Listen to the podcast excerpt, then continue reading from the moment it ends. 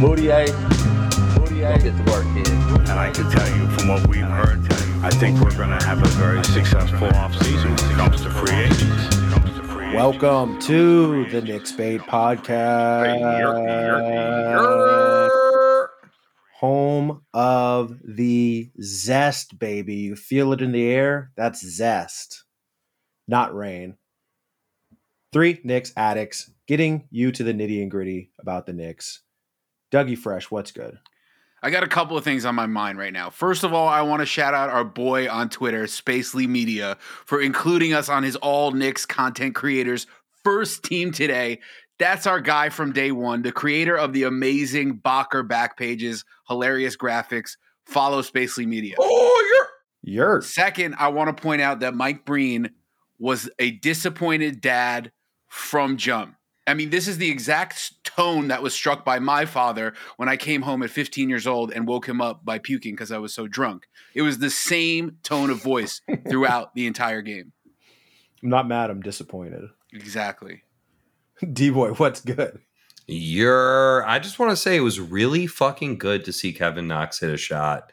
what an absolute bust. But man, watching him struggle is a struggle in and of itself. But can you imagine if MPJ actually had back problems and he was on the Knicks? That would it's worth it. It's worth it that we drafted. Yo, shut up! No, that, that, that, we avoided that like that hypothetical agita. Yes, that Mike, that Max Kellerman hot take that would have just been. We wouldn't have been able to get over that. That's that sadness I needed. Me, Monty, king of the sad back at it after a loss. Final score gold bars 113, vintage pants 97. Walt suit was a subtle rooster. And I'm going to be very blunt here. The Knicks got cock punched tonight, high and tight. Boom.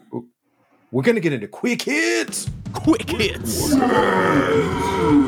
A familiar feeling in Denver. Let's give out these awards. The Austin Rivers Who's Your Daddy Most Valuable Player goes to the real MVP, Nikola Jokic.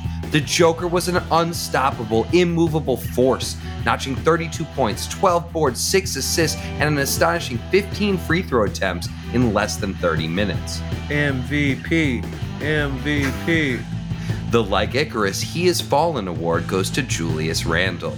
The consensus most improved player went 5 for 14, missed his 5 three point attempts, and finished with just 14 points to go with his 5 turnovers. What's your son gonna say, Julius?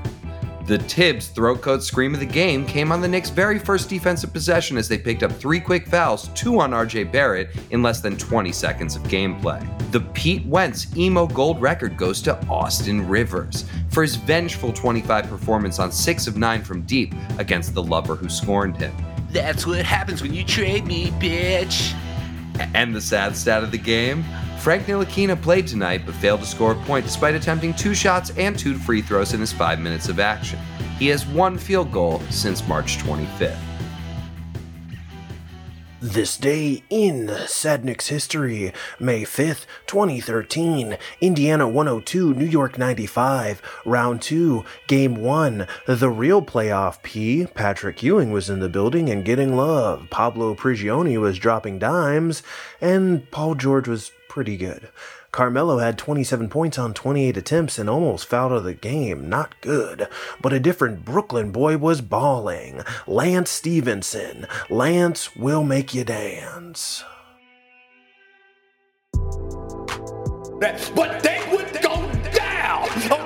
Which means the New York Knicks will be in the second round. Which means they be one round away from the conference finals. I mean, you see what's happening?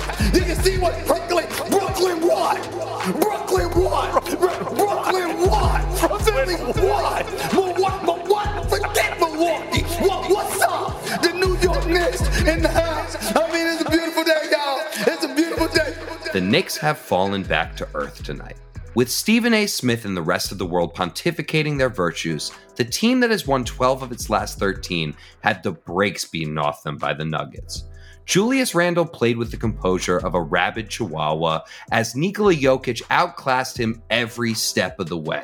The Knicks were long overdue for a stinker, but we must ask ourselves if this loss means something more. In a game where the Knicks picked up three fouls in their first possession and with three games to go against the best in the West to finish the road trip, is this the beginning of a brutal gut check to this team's true potential? All I know, man, is the weed is fire in Denver. The team came out smoking that Billy Walker blunt beforehand, picking up those three fouls. So I knew it was going to be one of those kind of throwaway, fluky games that one team completely has it, one completely doesn't. There's not a whole lot of indicators that I feel like I'm getting from this game. Doug, do you? Well, I first of all, I really would like to make a stop at Al Harrington's dispensary at some point. Shouts out to the can of God. Exactly, the, the head groove king. But in any case, I really do believe that we saw the very worst of Julius Randle tonight, and that was honestly very concerning to me. The the bottom fell out from under him. That I could not make a three pointer, and the technical foul right when the Knicks started to make a run and cut into this deficit. It's the kind of stuff that really bothers me, and it's because he was facing an elite, elite, real MVP in Jokic Jokic, and we're going to be up against Giannis. We're going to be up against Embiid in the playoffs. We're going to be up against Kevin Durant. These are the guys that are going to frustrate him. Where can we go? What kind of adjustments can we make when Julius Randle's our best player and he's having such an off night? The Knicks have not beat a top tier team this year without lightning striking. Austin Rivers was lightning striking against the Jazz.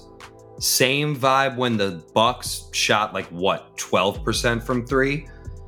We have to ask ourselves what level of contention are the Knicks actually at?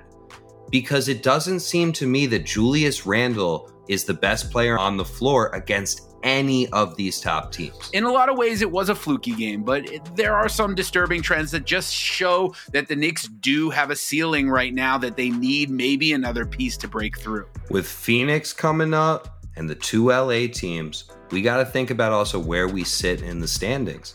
We are now only a half a game up on the Hawks from fifth and two from seventh. Looking forward, the Knicks don't have a hell of a lot of space to fuck up. We don't have a hell of a lot of space to lose momentum because we are staring at the play in game while the other teams have a much easier path. And I'm going to admit something that I have to admit every day in the mirror waking up. I'm a Mets fan, and anytime I see a national broadcast start talking about my team, I know the kibosh is in, and that same type of vibe is on the Knicks. You know the Piranhas can't wait for the Knicks to slip up on a couple of games, be in the play in contention. Ha ha, look at the Knicks. Oh, they thought they were so hot. Yeah, Stephen A. Jinx, thank you. It's Stephen A. It's Charles Oakley saying that Julius Randle is better than Zion Williamson. you can't live with this poverty mentality. D Boy and I come from a Yankee tradition, though, guys. You've got to enjoy the success when you have it. Blowouts happen. This was a tough night, but we're going to turn this thing around. I'm still convinced that we can steal one from either the Lakers or the Clippers, who are underperforming right now. LeBron James is clearly more injured than he's letting on. Father Time might actually be able to D him up for a little bit, and maybe Julius Randle can drop a 30 piece in the Staples Center. Now, I had said that this game was not an indicator, but there was one little thing that bothered me, and it wasn't just because of Jokic's brilliance. It was a beefy center. We're going to be running up against beefy centers coming up very soon in Zubac and with Marc Gasol in the both LA games we have in the future. We do not have the body to throw at him. Noel cannot bang with a big body. That's where we miss our boy. That's where we miss our Shalmation boy who's been on the shelf. He's got that physicality and athleticism. And yeah, hands. Tonight, the Noel hands of stone came back to haunt us. Turnovers off of his knees, off of his face. It was it was a little rough uh, from from the guy who you know I will go to war with any night of the week. All I can think about at the end of a game like this is how good the Knicks would be with MPJ. Oh. oh. Roll that. Light that. Smoke that. It's time for blunt talk. Nikola Jokic is um unique to say the least. When he was a little homie back in Serbia, he had to be dragged to basketball practice by his father at the age of 10. And at 13, he fancied himself more of a horse racer than ball player, cleaning stables and envisioning a future as a harness jockey. Imagine a seven foot dude out racing your pony. Smoke a fat one thinking about that. Not a joke, this dude used to consume three liters of Coke daily before coming to the Denver Nuggets. That type of caffeine buzz can make a lot of things happen on the ball court, I tell you what. No wonder he sees things three liters of Coke ahead of everyone else. Coke Wave Vision. Dude is poetry in motion, one of the most unique three level scorers, distributors, leaders the league has ever seen. A walking, breathing triple double. His athleticism was a deficit when he first started to pop, but homie is low key swift now. If you don't love watching Jokic, you don't love ball. Bet the ponies instead. We hope you all enjoyed your Knicks bait, and always remember the Knicks haven't beaten the Nuggets in four years and haven't won in Denver since 2006.